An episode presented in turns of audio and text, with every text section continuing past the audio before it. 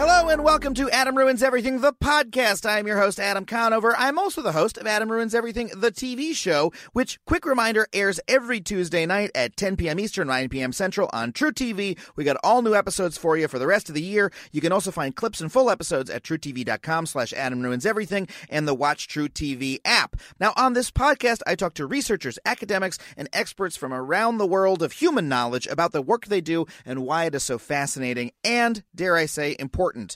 Today is a special one. We actually have two guests on today. They will be talking to me in unison. The first is Dr. Joann Elmore, who appeared on the TV episode Adam Ruins Hospitals, where she talked to us about mammograms. Now, the thing about mammograms is we all have sort of been told that mammograms are this no brainer. You should go in as early as possible, as often as possible, because that's the way to stop breast cancer. And what recent research seems to have shown is that mammograms are a lot more complex of a testing mechanism than we think. There are actually a lot of downsides and they're not quite as beneficial as we had hoped. Now, that doesn't mean that they don't save lives, they do, but the issue is very complex, and these are things that you should know before you go in and get one. That's what Joann came on the TV show to talk about, and that's what she's coming on this podcast to tell us about in more detail. Dr. Elmore is a professor of medicine and an adjunct professor of epidemiology at the University of Washington and an affiliate investigator with the Fred Hutchinson Cancer Research Center and the Group Health Research Institute. And along with her, she has brought Dr. Janie Lee onto the show. Janie Is an associate professor of radiology and the section chief of breast imaging at the University of Washington, and it is an actual radiologist. So we not only have Dr. Joann Elmore's perspective, we have the perspective of an honest to goodness radiologist in the person of Dr. Janie Lee. I am so excited to have both Joann and Janie join us today from Seattle. So let's get to the interview and start talking mammograms. Uh, well, Joann and Janie, thank you so much for uh, taking the time to come on the show. Our pleasure. Yes. So I want to know if you could just start by introducing yourselves and to our audience and, and say what you do and, and the distinction between your uh, two professions. Perfect. Well, this is Joann Elmore. I'm an internist. I'm a physician. I see patients in an adult medicine clinic, take care of everything from hypertension to diabetes to pap smears and talking with women about getting screening mammograms. And I'm the one that fills out all the referral forms to send them to get the screening mammogram. Got it. And Janie? Uh, my name is Janie Lee, and I am a, a, breast imaging radiologist at the University of Washington. And so uh, we have our uh, clinic where we use um, all sorts of diagnostic tests to uh, look for breast cancer. We use mammography, ultrasound, and uh, MRI, magnetic resonance imaging. Um, and if anything needs to be biopsied, uh, we perform biopsies. And um, if breast cancer is diagnosed, we work with other doctors, surgeons, and oncologists and radiation oncologists to use imaging to guide treatment. Um, I'd love to just uh, quickly recap sort of the the message that uh, you gave us on uh, the televised segment of the show, um, which is that people uh, have been sort of told over the last couple decades that hey, mammograms are super essential. All women should get mammograms as often as possible, as early as possible, um, etc. Uh, and that it's this sort of like very very key test for uh, stopping breast cancer early. And you've sort of found through your research and through your experience as a doctor that it's more complex than that. In in what way? boy, where to start with that? Um, I know. I, I, like to. I like to make the topic as big as possible early on. Uh, so start wherever you seem to. Oh boy. Okay. Uh, let me start with the big picture to say that mammography can and does save lives, and okay. it um, is a very important medical test. Unfortunately for us, we're finding that the benefits are less than we had hoped for, and there actually are potential harms. Uh, you know, anything that we do in medicine and in life, there are potential harms. And because of this, it's a fine balance. And I want my patients to be informed and to make a decision that's right for them. And uh, over the years, we have realized that um, we shouldn't perhaps start at, at such a young age, age 35. Uh, that's when they used to recommend that it start, and now they're saying perhaps in the 40s, and now some groups are saying in the 50s. And in other countries, they're starting recommending screening in the 50s. Um, we used to say every year, and now they're saying perhaps every two years in some populations. And so it it's a complicated topic And that's kind of my big picture summary. We can delve into some of the details that I'm sure you have questions about. Sure. Well, yeah, let, let's talk about. I mean, most people think that, you know, hey, if I take a test, it's just a screening. Uh, there's no harm in that. If, you know, there's something there I want to know. Um, what are the potential harms of just getting a screening exam?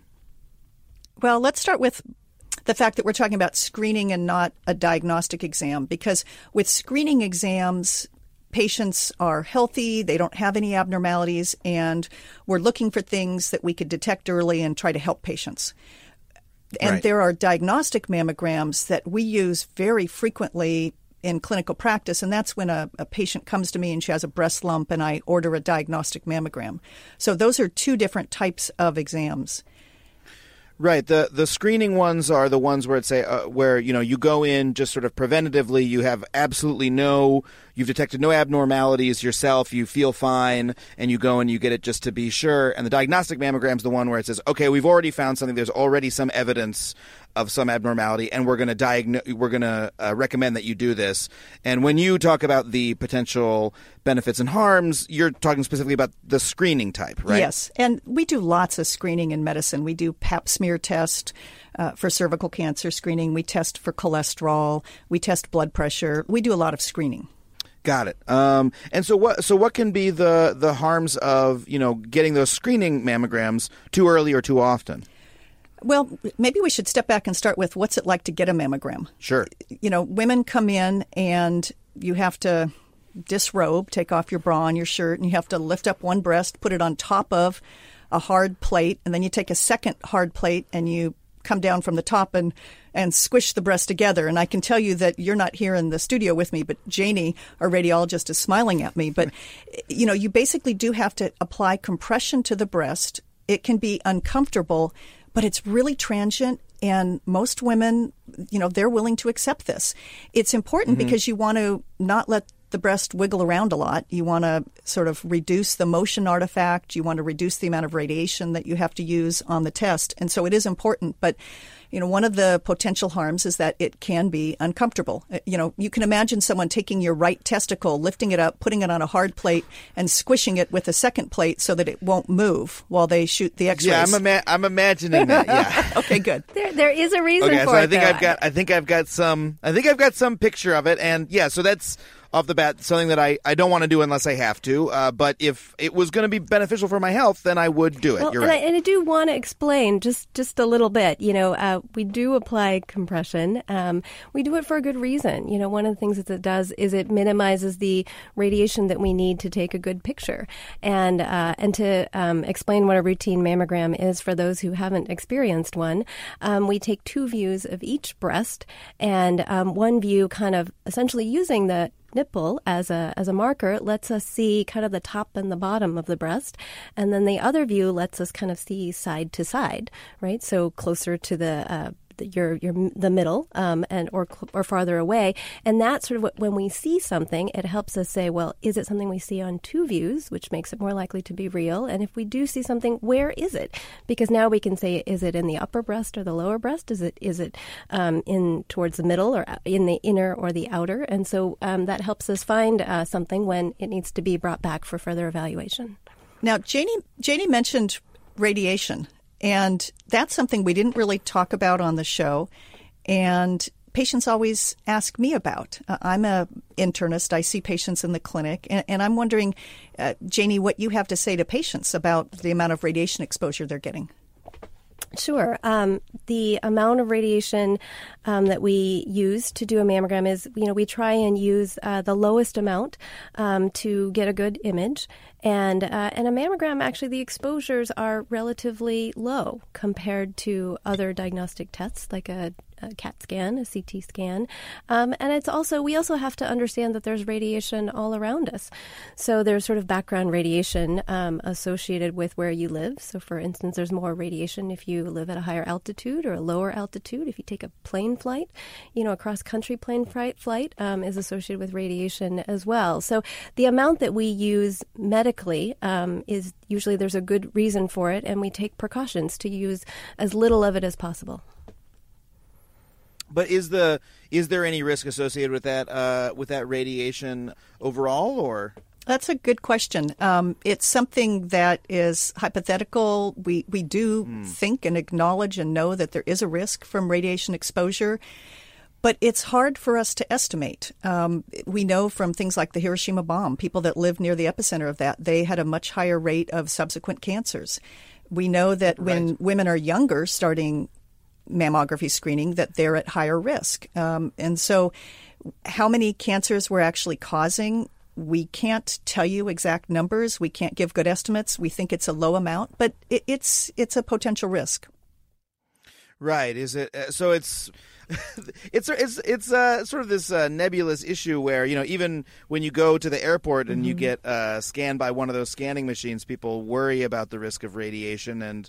We're told that it's a very low amount, um, and that we should be safe. And you can say, "Oh, it's it's similar to the amount of radiation you get in other X Y Z normal scenario," but there is still some amount of radiation passing through you as a result of the Right. test. What does a very low amount mean? Exactly. Right.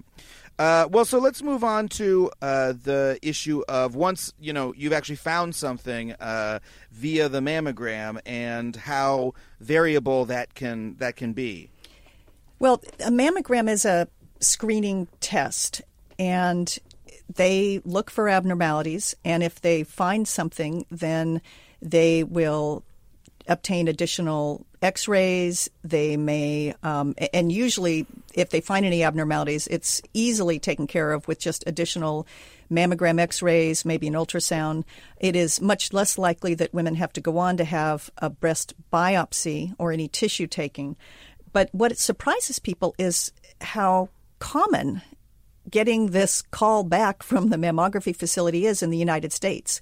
And I thought you did a great job in your TV show explaining that it's about one out of 10 women that goes to get a mammogram, a screening mammogram. She'll get called back for additional testing. And she'll either get a letter in the mail or a telephone call.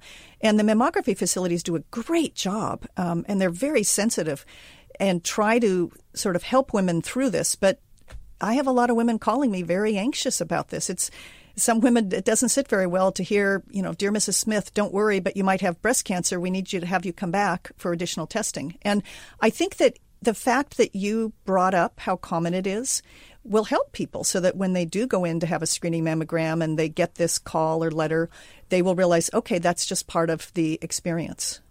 And, and there are things that we can do to uh, that we know we can do to minimize it. So one thing we can do to prepare patients is to say, you know, the first time you have a mammogram, it's much more likely um, that you might be asked to come back for another exam. But once you've come back a couple of times, and we can say, oh, um, you know, she's looked like that. She looked like that two years ago, so um, she hasn't changed, and so that's much less likely to be um, a breast cancer that we're worried about. And so we won't ask her to come back for that.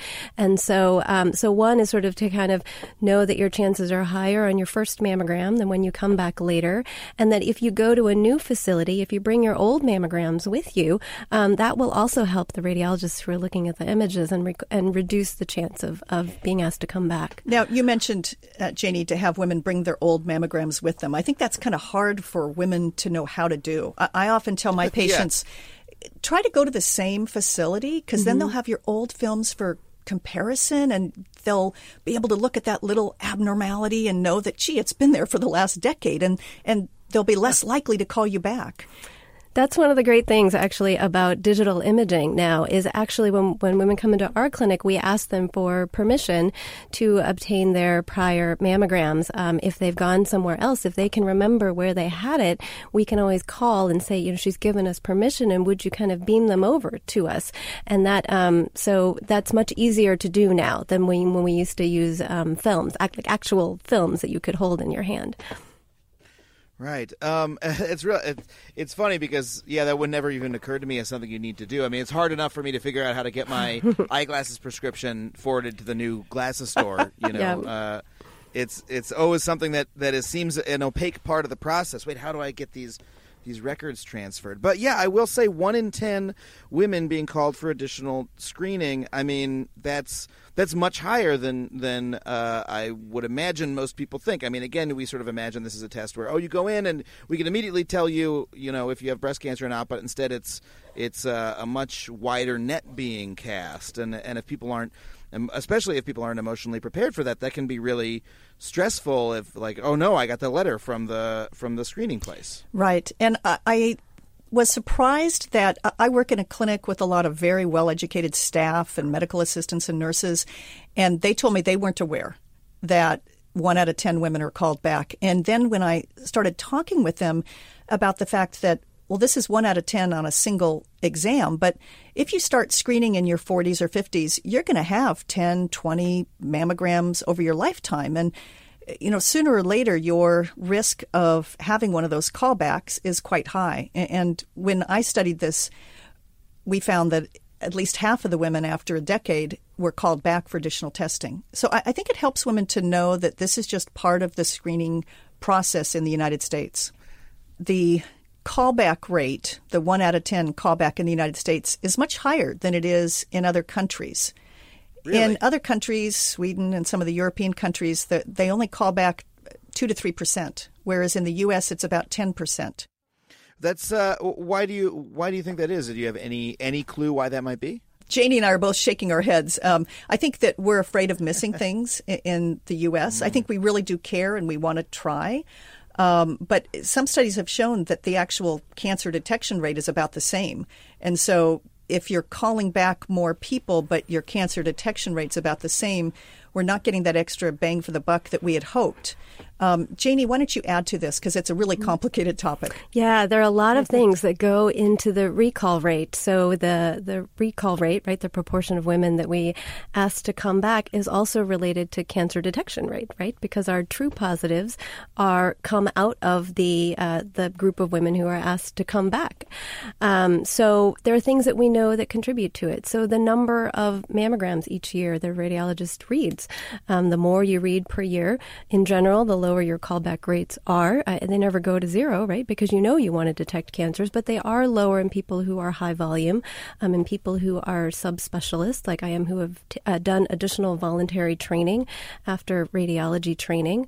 And also, if you have to take into account the screening intervals in Europe, you know, they are screening longer. And so if a cancer is developing, sometimes it's, it's larger and easier to see if you wait two years or three years instead of every year. And, and that sort of has to do with sort of some of how how you prioritize, right? You know, do you want to reduce mortality from breast cancer? Do you want to reduce mortality from breast cancer and find cancers as soon as possible, which is sort of what we have said here in this country? And, you know, eh, you just have to think a little bit. And, and as Joann mentions as well, you know, we, we live in a different society about what it means to find a cancer or not find a cancer on a mammogram. So it really is very complicated. Right. That's uh, that's really interesting because now you're sort of taking it for me from the level of you know the decision that one woman might make to go to mammogram and what she might experience to the sort of more public health side where you say we're doing mammograms on such, such and such a scale this many people are getting called back and what are our goals of this type of procedure um, on the one hand it's really interesting it depends on what you prioritize right. because if you prioritize as you say reducing the amount of breast cancer mortality above all else, there could be knock on effects of that uh, in terms of how you structure the program. Mm-hmm. I mean, there's also the idea now that we're talking about it, where ideally it seems like you would want the callback rate to be as close as possible to the actual rate of mm-hmm. breast cancer, right? right? So that you're not giving so many women false positives because those have their own effects. Mm-hmm. You know, one thing that's really interesting too, uh, in terms of metrics, is do you want to save lives like the number of lives you want to save or or do you want to extend life by years? So if you want to say mm. i want to save the greatest number of lives then you'll really focus your screening on older women who have more cancer. Age age is definitely a risk factor for cancer. But if you want to maximize the number of years well then actually you do want to include younger women because when you find a cancer in a younger woman she lives for much longer. Um, so it, it, it's very complicated in a lot of ways because hmm. really what we want to do is both. And so it's how do you find that right balance? Well, I'm here talking to Joann Elmore and Dr. Janie Lee. We will be back in just a moment, so please stick around. Mugs, shirts, stickers, patches, tanks, and more are yours for the purchasing at MaxFunStore.com. Hey, you already love the podcasts, so why not take this to the next level and outfit your home and bod with our merch? MaxFunStore.com. Because if you have to wear a shirt, it should be one of ours.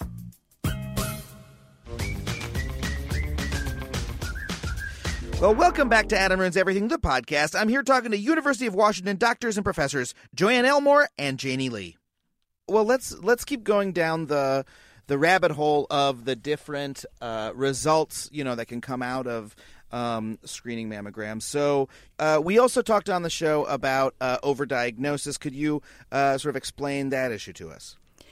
Well, we should, I think, start by describing how cancer is diagnosed because uh, a few people watched the TV show and thought that we were saying that mammograms diagnose breast cancer, but mammograms are images and they diagnose abnormal areas on the images, and then that leads us to get more tests. And in order to diagnose breast cancer, we actually have to get tissue.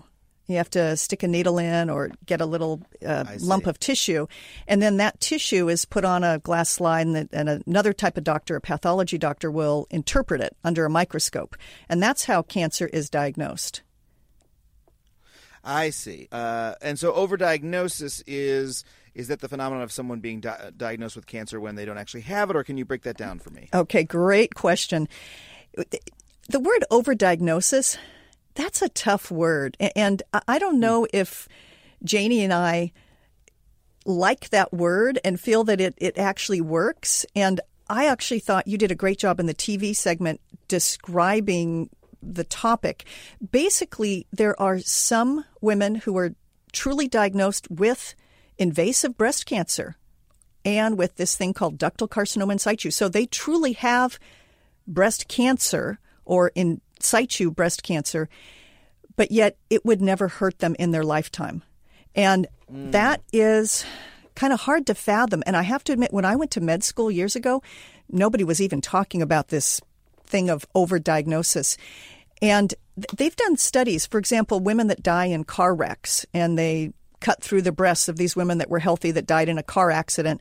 And they find invasive breast cancer in these women who died that didn't know they had it. So you know, many women walking around healthy may have breast cancer. We don't know what causes that breast cancer to kind of flip a switch and to become aggressive and to start causing bad things. So the word overdiagnosis, the, the women, they, they truly have the cancer. The problem is we can't look the woman in the eye and say, you've got the kind of breast cancer that's never going to hurt you and you're probably going to die of heart disease in five years. And because of that, I think it's totally understandable that women want treatment and that the healthcare teams recommend treatment. Um, we can get into some of the subtleties of once you do have the tissue, we can get clues as to the aggressiveness of the tissue. Mm-hmm. But these women, they truly do have breast cancer. We know that there is overdiagnosis from many different types of scientific studies. We don't know what percentage it is. Some people say it's only 2 to 3% of all the women with breast cancer are overdiagnosed. Other people are saying it's 30%, 50%. Wow. Yeah. Yeah. It's, um, you know, to even back up and give a little uh, more context, when we talk about the potential harms of screening, they are uh, related to both false positives, uh, which is when you have a biopsy and they tell you in the end it really was a false alarm. You know, it's a smoke, it's smoke alarm uh, sort of in your house that's in your healthcare system um, that you didn't have cancer um, in the end.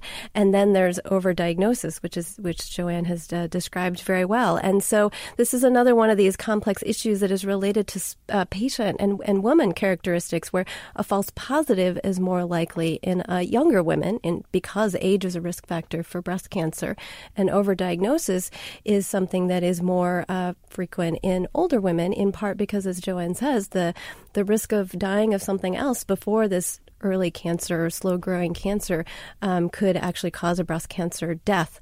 Um, is is higher, and so it's a really it's a big issue. Um, one thing I did want to say was that um, there are things that we're doing to try and minimize over treatment, and um, and I think that's that's also really important for women to know.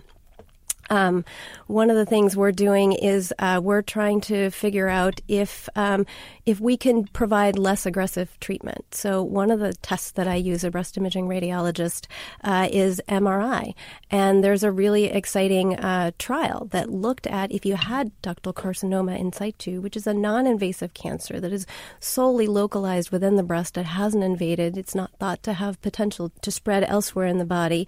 Right now, is treated with both surgery and radiation. And this trial looked at women with DCIS and said, well, let's let's get a mammogram. And if it looks like um, there's not a sign that there's additional invasive disease, it's really localized. These women were randomized to receive radiation or not receive radiation because the outcomes are so good. Could we take our standard treatment and pull it back a little bit?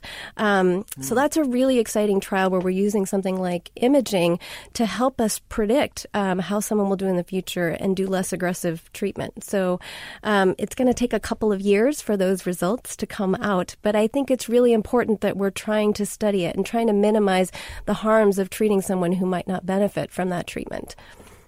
Right. Um, we sort of have this idea that hey, it's so important to catch cancer early, and if you've gotten something that that you're told is cancer on a test, then you should treat that as aggressively as possible because that's the best way you have to uh, prolong your life. But it, it sounds like what we're learning is that sometimes when you receive that cancer diagnosis, that is a type of cancer that you don't you actually wouldn't want to treat that aggressively because it might be very slow growing and since those treatments can you know reduce your quality of life to some degree especially if they're aggressive uh, you could end up in the situation where you're treating something you're treating a cancer more aggressively than than you should. And that knowledge is something that that we now need to go in having when we get these tests that that hey this diagnosis of cancer uh, it could be it could be this more relatively harmless or less harmful type. Is that correct? That's correct and I want to put this in the perspective of the poor women who then get that diagnosis. You know, right. if you're the woman and you get the screening and you have an abnormality, you get a biopsy of the tissue, and then they tell you you have invasive breast cancer, we really can't give them complete assurance that they were one of those overdiagnosed cancers and it would never hurt them. And I, I, think that puts women in a real hard position. As Janie described, right. we're studying this. We hoped that we can do a better job going forward. Um, but I think it's understandable for women when you hear you have this. Um, I have many patients who don't even have invasive breast cancer. They just have some abnormal cells, and they're so alarmed by it, they want to have a prophylactic mastectomy. Absolutely, and yeah. and I think it's because you know, women have a lot to live for, right? They um, they have families, they have dreams, they have hopes and plans, and and um, and when you have a cancer diagnosis, you you want to you know you want to hit it, and you want to hit it hard because you you want to um, do the other things that are important to you in your life. And so, what I think is important to tell people about that is we are studying this, and we're studying it in a in a rigorous way with um, with big trials, so that we can really say this is a well done study. We can trust the results. You know, another approach to uh, minimizing over treatment that follows over diagnosis is the use of genetic profiling of cancers. So these are sort of mm. new tests that have come out and are uh, used to predict whether someone's risk of cancer is high or low. And sometimes uh, there are these trials that are looking at women who um, who might have been recommended for chemotherapy based on clinical characteristics. But if you look at their genetic profile, could we then reduce the number of women who would receive chemotherapy? So minimize the exposure to the harms, but still have good outcomes. And um, and that's another very exciting area right now of use. And so uh, you know you might hear about something like an Oncotype DX test. That's one that's very common in the United States. That's what's used to help make those uh, chemotherapy decisions. And and I think it's a step in the right direction. That's what is fascinating about this is that it seems like the science is moving very, very quickly. Well, we're trying. We're trying, um, but right. but sometimes technology doesn't always help. Um, and let me give one example. Uh, years ago, one of my clinic patients asked me, you know, Dr. Elmore, why do I have to pay this extra forty dollars for this computer aided detection thing on my screening mammogram? And I thought that's a good question. This computer aided detection thing is this computer program that they had developed. If you can teach a computer to play chess, you can teach a computer to help the radiologist. And so this computer aided detection program was adding little arrows onto the images to help the radiologist so that they don't miss things. It was going to flag little abnormalities. And so we did studies of this and we found that it actually wasn't helping like we had hoped mm. and that it was you know, every single exam had like an average of four little arrows on it. And so it was leading to increased callbacks, increased false positives. And it, it candidly, it might have even been falsely reassuring the radiologist. And so from my clinic patients' question, I studied this. And so I, I think that we we have hopes of technology. We have technophilia in our society, and that we think technology is always wonderful. But we do have to right. be careful. Um, but I, I, say this as an example of sort of technology that hasn't been as helpful. But uh, let me ask Janie to follow up because they are doing. They're trying to reduce the false positive, and they now have these new fancy machines called 3D Tomo. We too, uh, 3D tomosynthesis. You know, to follow up on the um, on the computer aided detection uh, topic that you raised, I think um, I want people to be hopeful about science and the scientific process. You know, there was this hope that you know we had talked a little bit about some of the variabil the variables that go into a high recall rate and what can we do to reduce it, and can we use computer aided detection to help someone who um, uh, hasn't had the subspecialized training or is a, is a lower volume um, reader, kind of read at the subspecialist level and so there was great hope for this, and then it turned out not to be um, as great as we thought it would be. But we know that because it was studied and it was studied rigorously, and so um, so I'm hopeful in the in the process and in the kind of persistence of the process. Um, and when we turn our attention to tomosynthesis, yeah, I'm really excited about that. So, um, tomosynthesis is also known as digital breast tomosynthesis or uh, 3D mammography. And it, uh, like uh, mammography, uses digital mammography, um, uses x rays to obtain an image. And it's also uh, a, a refinement and an update in that you know the breast is the breast is a three-dimensional organ and a um, standard mammogram takes a three-dimensional organ and projects it onto a two-dimensional plane. And um, what the tomosynthesis exam allows us to do or tomo as we uh, call it sometimes um, lets us look um, within that volume of, of tissue um, at, at planes. And so sometimes when you take a three dimensional organ and you project it onto a two dimensional plane, you can have normal tissue that lies on top of each other and creates these shadows that makes us go, maybe that's something we ought to worry about. And um, mm. with this new 3D technology, um, things that are out of plane are, are blurred and out of focus. And so we see things better in each plane. And so it helps us better find the cancers that are there, but not call back the, uh, the, the possible abnormalities that are not really there. So it's very exciting technology. And is that technology that is being used, or is this just is still in testing and hasn't been rolled out to America's uh, screening facilities yet? It's being rolled out. It's being studied. Some women have to pay additional cost for it. And when it first was rolled out, in addition to women having to pay extra for it, there was additional radiation exposure with it. So with every new technology, we need to be careful. And I'm just uh, appreciative of the radiologist and the scientist who are pushing, trying to help us reduce things like false positives. Right. Um, it sounds like what it keeps coming back to is that we, you know, we have great hope for all these technologies and processes to help us save lives, but we really need to look in a clear-eyed way at the overall benefits of these procedures. Um, you know, one of the things that uh, you know, there's a lot of different recommendations uh, about mammograms. When we were writing our segment, we were, you know, really looking at them very carefully and saying, well, you know, there's so many different recommendations for when women get mammograms um, uh, that we don't, you know, it's hard to make a blanket statement about uh, exactly what is recommended overall. But it seemed like the recommendations were overall changing, right, over the last uh, few years. Um, is that correct? And if so, why is that? It is correct. Years ago, they were recommending women start at age 35 with the baseline mammogram and then age 40 every year. And over time, most organizations realize that breast cancer isn't as common as we had thought in the younger women, and the benefit is much more in older women, and I guess my definition of older changes with time, but uh, you know, above the age of 50s, in the 50s and 60s, breast cancer is more common. So, in general, most national groups are recommending starting later. Um, and in general, they're recommending in the 40s that we start talking with women about this. And it's important to me that we let women make this decision. Um, some women, mm-hmm. it's very important to them. They're nervous about it. They they want to feel good and they want to take sort of action. And it's important for them to start in the 40s. Others want to start in the 50s. I have some patients that don't want to have mammograms at all. And it's important to me that we let women choose. And the one thing I have noticed is that all of these recommendations are increasingly adding this little sentence about uh, informed decision making is important.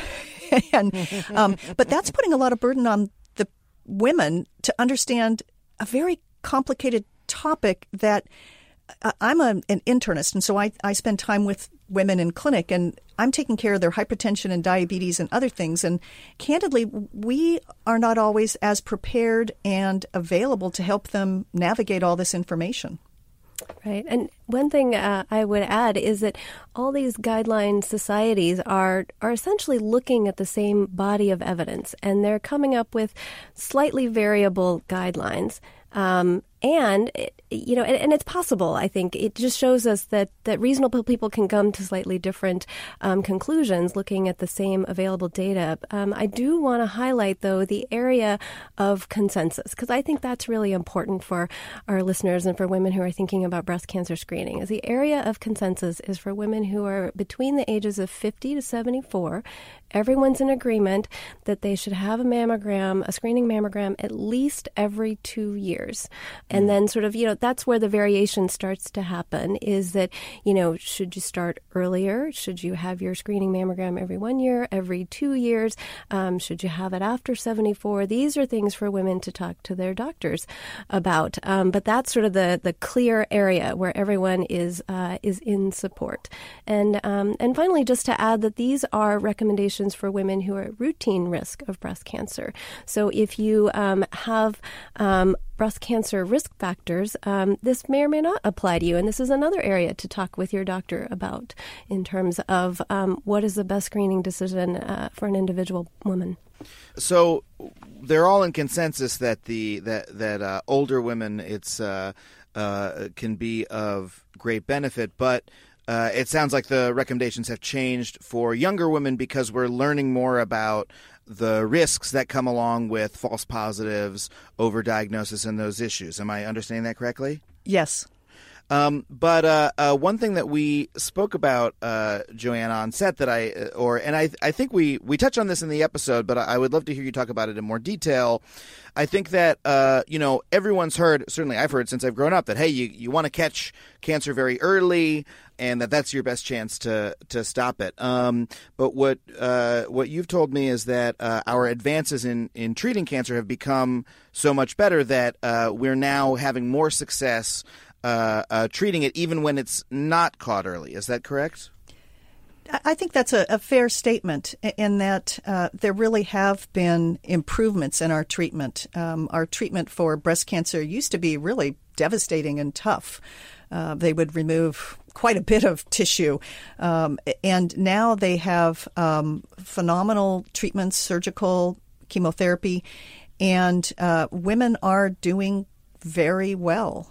Uh, Janie, what would you add to this? I would say that it's due to both, and that and it's and that it's been studied. There's sort of ev- evidence for this. What's really interesting is that over a decade ago, the National Cancer Institute said, you know, we're observing a reduction in breast cancer deaths, and what do we think that's related to? And so they actually, because you can't have this sort of counterfactual alternate reality where we go back and we have each woman go through two parallel lives, what they actually commissioned was a group of researchers to do computer simulations. And they, they said, we're going to give um, multiple groups the same data of inputs, create your models and see what the models say. And, but what the starting point was that the models had to recreate observable reality. You know, they had to sort of model what we see is the decline in breast cancer deaths over time. And then once they had done that, they said, okay, now let's turn off screening and see what would, would have been the projection. Let's turn off treatment and see what would be the projections. Let's turn off both of them.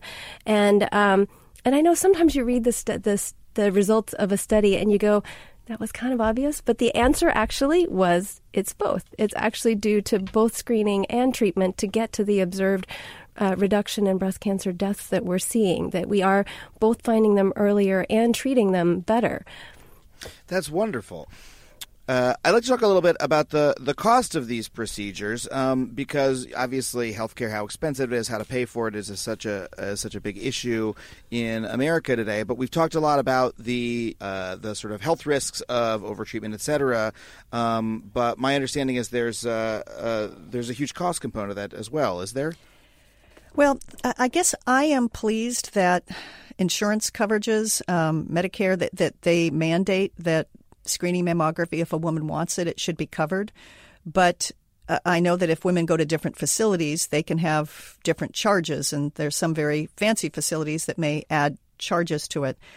Um, cost is something that we're slowly paying more attention to in healthcare, and I've I've seen estimates that we are probably spending every year about four billion dollars, and that's with a B, four billion dollars, just on the false positives and overdiagnosis. That that has nothing to do with the screening exams and, and sort of the saving of lives. And remember that I should come back to the fact that there there is a benefit to screening mammography because we keep talking about all the potential harms. But um, you know that there is a potential benefit uh, to screening mammography. We hope that um, that the screening is detecting some early cancers and helping to lead to sort of easier treatment and saving a few lives. Uh, but there there is a cost, and indeed these estimates of how much we're spending on all these false positive tests. That is a lot. And when you have a, a mammogram, a screening mammogram, and if one out of 10 is detecting an abnormality, that's a lot of women coming back for additional x ray tests. And sometimes it's just a simple one view diagnostic mammogram, sometimes it's an ultrasound. Um, but these things add up. And in fact, um, the one thing that worries me about some of these podcasts is that the listeners may think, goodness, there's all these negative things I'm hearing them talk about screening mammograms. Maybe I ought to just be getting an MRI scan, one of these fancy MRI scans of my breast. And those cost thousands and thousands of dollars just for one. Um, and so th- there are reasons that we are not pushing women to have other types of tests that have never been studied in the average risk population and that require intravenous contrast and all kinds of other things. Wow, I, I wonder if, and look, th- this is a sensitive question um, because look, on on our show and our podcast, you know, one of the themes we come back to is is you know, oh, someone pushed for this or that thing to become a standard part of American culture because it benefited benefited them. You know, the classic, our original pieces that you know, the diamond industry pushed for engagement rings, right? Um, and I know that you know, in the healthcare industry, there's uh, uh, you know, there are often financial pressures at work, but it's much more complicated because you also have professional and uh, honest, you know, doctors who are involved in that process as well. But I did want to ask, in in your view, uh, you know, is there any group or is there any uh, overall maybe diffuse financial pressure that causes us to rely on these tests too much? You know, is there uh, is that any component of it? Well, let me start. Um, the answer to that. First of all, studies have shown that these guideline groups they are more likely to recommend a medical test if the members of the guideline committee benefit financially. You know, they, they have Really? studies have shown that. And there are some groups, such as the U.S. Preventive Services Task Force, that their members are not conflicted. They make certain that they are screened very carefully and they do not have these financial ties. In addition, in the United States, our healthcare system is pretty complicated, and, and we also have this, this one issue of medical malpractice. And for many years, the number one cause of a medical malpractice allegation has been failure to detect cancer. And so breast cancer is one of those big ticket items. Um, so I think it's a it's a great question. It's complicated. I don't think there's an easy answer. And at this point, I'm going to turf things over to our radiologist and ask Janie, what, what is your answer to that question? Passing the Thank buck. you, thank you. I'm so glad to have the opportunity um, to um, to address this because I, I, think there is, you know, there there is a perception that as radiologists we are paid every time someone comes in for a mammogram, and so therefore we are, you know, looked at as biased in terms of supporting it. And and I would say this is sort of an example of, of how having me and Joann here together is um, really important because I would say that it's it's it's not about making you know an extra dollar on the margin. It's sort of knowing that we have this tool that is fast, non invasive, relatively inexpensive, although it adds up over time, um, that has been shown to save lives. And we want to use it. We want to help women um, live the lives they want to have and be healthy and, and live a long time. And so when it seems like there are efforts to reduce access to it, there can be um, outcry about it. So I, I, think it's more we believe in what we do. Um, if there's any kind of bias, it's because we believe in what we do. Um, Um, I would I would disagree a little bit with Joann about the United States Preventative task force not having radiologists because they might be so biased in favor of it. Because I feel like by excluding a certain perspective, you, you don't get to hear it. You know, I would love to see someone, um, I would love to see experts, regardless of their field, sort of be able to weigh in on the specific topics. So I would love to see that change over time. And, and you know, like I said, I'm hopeful in the process. So, you know, maybe not this round, but um, maybe the next round. And, and to get back to our discussion about just cost costs in general. You know, when you look at sort of in the United States what we spend on healthcare, and then you look at what we get in terms of health, we frankly don't get as much as some of our, our peer countries in Europe and Asia and around the world. And um, that's that we really have to think about that, right? Because why why is that? Is it because we don't have advanced technology? No. Um, is it because we don't have advanced knowledge? Well, no, right? You know, you look at the trials that are being conducted. I think it has to do with well, how are we deciding to use the healthcare resources that we have? Um, and that's that's part of why we're having this whole discussion in the first place, right? Is can we use this test that we believe in and we know that works? Can we use it better? And how do we do that? And how do we partner with that with each other um, and with our and with the women who who we care for? Right. That's what makes healthcare so difficult. You know, in our episode on, uh, you know, on the hospital, we didn't, uh, you know, we we didn't make an attempt to describe why exactly why healthcare is so expensive in America. We, uh, because there are so many inputs to the system. You know, um, uh, there's uh, how it's paid for. There's the uh, you know, there's there's possible overtesting. There's um, I, the the idea that you raise about malpractice uh, being uh, an issue that that uh, uh in order to avoid a cost uh, associated with being sued for malpractice, they might you know order additional tests, etc.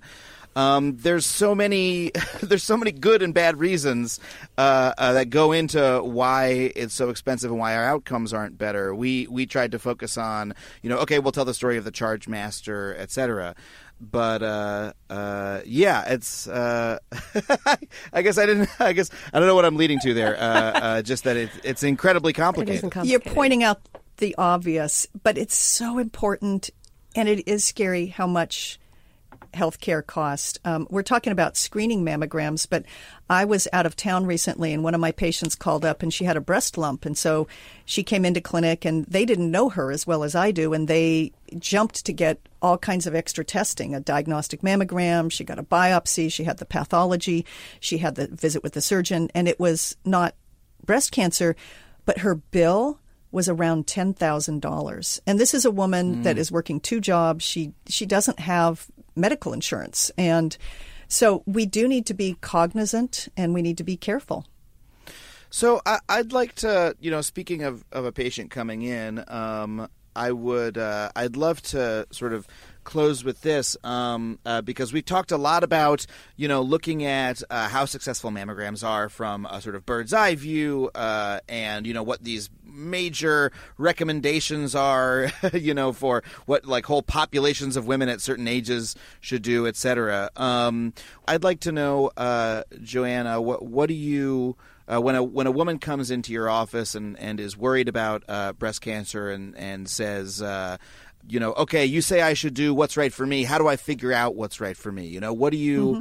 what what do you tell her if you can give a little bit of that sort of overall advice to our podcast audience? All right. Well, let me start by saying a lot of women come in asking me, shouldn't I be performing a breast self exam? And we haven't even talked about that. Mm-hmm. The whole conversation's been about mammograms True. and x rays. But uh, years ago, we used to tell women every single month, around the same time each month, examine your breast, palpate them. And I had a lot of patients that would feel guilty if they weren't doing that. Um, and they also would try to do an exam and they'd feel a lot of lumps and bumps and get really anxious and come in. And they have since studied breast self exam and they the scientific evidence now is against recommending breast self exam. Really? But I, I want to add that you know, I'm happy that I'm not making women feel guilty, you know, for not doing it. But I actually think it's important for women to understand the contour of their own bodies and their breast because a lot of the breast cancers in the U.S. are still detected by women themselves, not by screening mammograms. And so I want a woman to kind of have a general sense that, gee, there's this rock hard lump. Uh, so I have a lot of patients that ask me about breast self exam, and I'll do a little bit of education about that to start with. So you'd say don't don't put yourself on a regimen. Don't worry that you have to be do it doing it very strongly exactly once a month, but but be aware if there are changes in your body and sort of touch touch yourself regularly if I can? No, no. It, don't feel the need to touch yourself regularly unless you really want okay. to. Uh, okay. um, okay. Uh, but um, it's hard because years ago they truly every time a woman bought a pair of nylons it came with instructions in big bold font with big picture of a woman palpating her own breasts and wow. um, every time you'd go to the health club in the shower stalls they had these things hanging up telling the women you know you need to examine your breast and there was a lot of anxiety, and they, they have done a couple of large randomized clinical studies. Uh, they had a big one in China, and it, it they found that it wasn't saving lives like we had wanted. It was leading to more mm. false positives.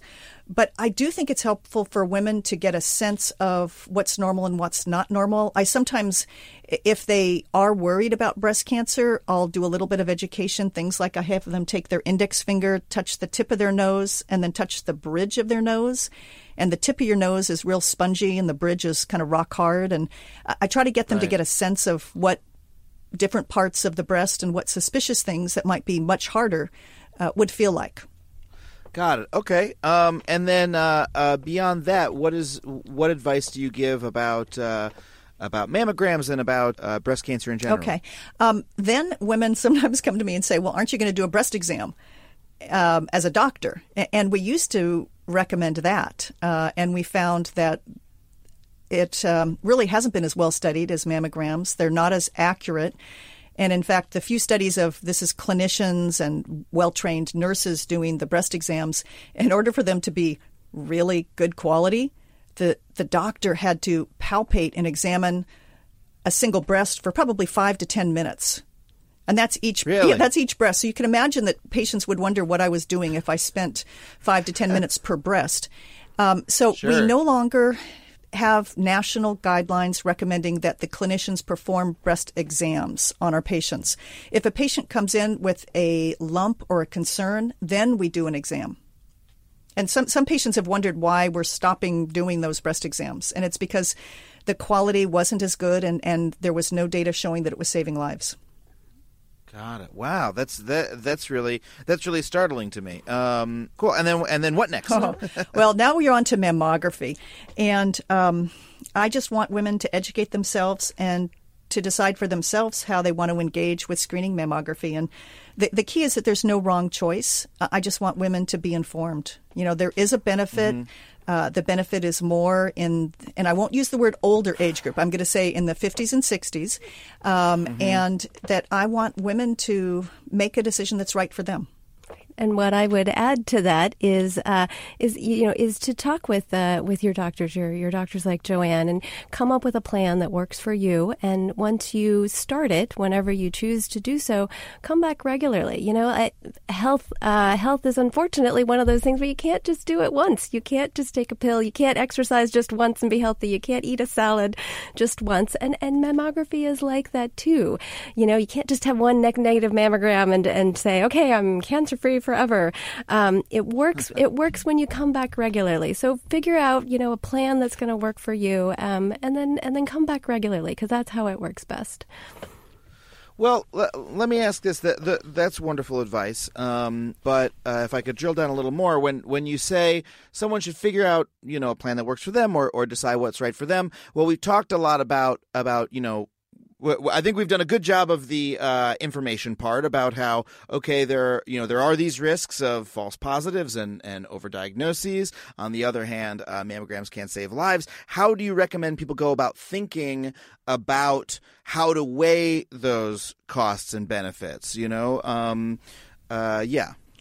Well, everybody has different values, and mm. maybe it's one reason why I love the practice of, of medicine and I love being a doctor because every patient is different. And what's important to one patient may be different to a second one. There may be some patients that have a, a family history of breast cancer, or they may be really anxious because their best friend was just diagnosed with breast cancer. They may be aware of false positives, but say, you know, that would not bother me. Uh, I know totally about it. You've educated me. Uh, I want to do everything. And so I, it, it is hard um, how to help all of our patients make decisions that are right for them. And I actually have to say that sadly, we doctors, I wish we could do a better job. Um, I really yeah. appreciate your covering mammography and breast cancer screening in your TV show and this podcast because just like Khan Academy is flipping education and, and getting students educated outside of the classroom. I want my patients to come to clinic with a little bit more knowledge. Um, but there's also a lot of bad information out there as well. And so I appreciate your being evidence based and trying to be balanced. Thank you. Uh, well, I'm, uh, you know, that's our, that, that's that's all that we can hope to do. So I, I appreciate that. Um, I do love that you talk about values, though, because um, you know when I spoke with on a few podcasts back, uh, Bud Hammes from uh, who's uh, you know covers um, end of life care and and helps people uh, make decisions about you know what the best thing is to do at the end of you know towards the end of their lives. What he really wonderfully brings to the discussion is this idea of values of of you know thinking thinking about okay, what's important to me, uh, what will be important to me at that time in my life. You know, how how do I sort of, you know, want that you know part of the story of my life to go um, and that's i feel like that's something that we often forget to do when we're making medical decisions you know that we we think only about sort of trying to make the right decision or or optimize the outcome from a you know I don't know clinical perspective, and and we sometimes forget to have that discussion about about what's what's important to me. You know, is it more important to me to have known I've done every possible thing, or is it more important to me to uh, maybe forego the discomfort of of a treatment, or et cetera? I, I, I don't know. I, I really appreciated you saying that. Why, thank you. And what one patient values other patients may not, and it may be the opposite of what the doctor values, uh, and what a patient values may change over time. Yeah, I would agree with that too. Right. I think you know, really, what what business are we in? Are we in the business of imaging? Are we in the business of cancer detection? Really, what it is is we're about healthy, helping people live healthy lives, and and what that means to each person is is different. And so, it is kind of a messy conversation, and I wish we could give you three questions that you could take home and talk to your doctor about. but it really is sort of what's important to you, and how can we as your doctors help you get there. Right. Well, that's. I, I think that's a, a, a, wonderful note to, to end on. Unless you uh, either of you have anything else that you'd like to add to the discussion. No, but thank you again for covering. This is a, a challenging topic, and uh, we appreciate your attention to detail. Yes, thank you. Well, let me thank Joann and Janie one more time for coming on the show, and thank you to you folks for listening. That was it for Adam Ruins Everything, the podcast. We will be back in two weeks, so please tune in then. Our producer is Shara Morris, and if you like the show, please be sure to tell a friend about the podcast and subscribe to us on iTunes or your favorite podcast app. I don't care what podcast app you use but subscribe to us on it if you like this. And don't forget to leave us a rating or comment wherever you subscribe. Again, Adam Ruins Everything is back every Tuesday night on truTV at 10 p.m. Eastern, 9 p.m. Central. You can find clips and full episodes at trutv.com slash Adam Ruins Everything. And don't you guys say it with me, the Watch truTV app. Oh, you can find it on the app stores wherever your apps are sold. Thank you guys so much, and uh, we'll see you in two weeks. Uh, bye bye. MaximumFun.org. Comedy and culture. Artist owned. Listener supported.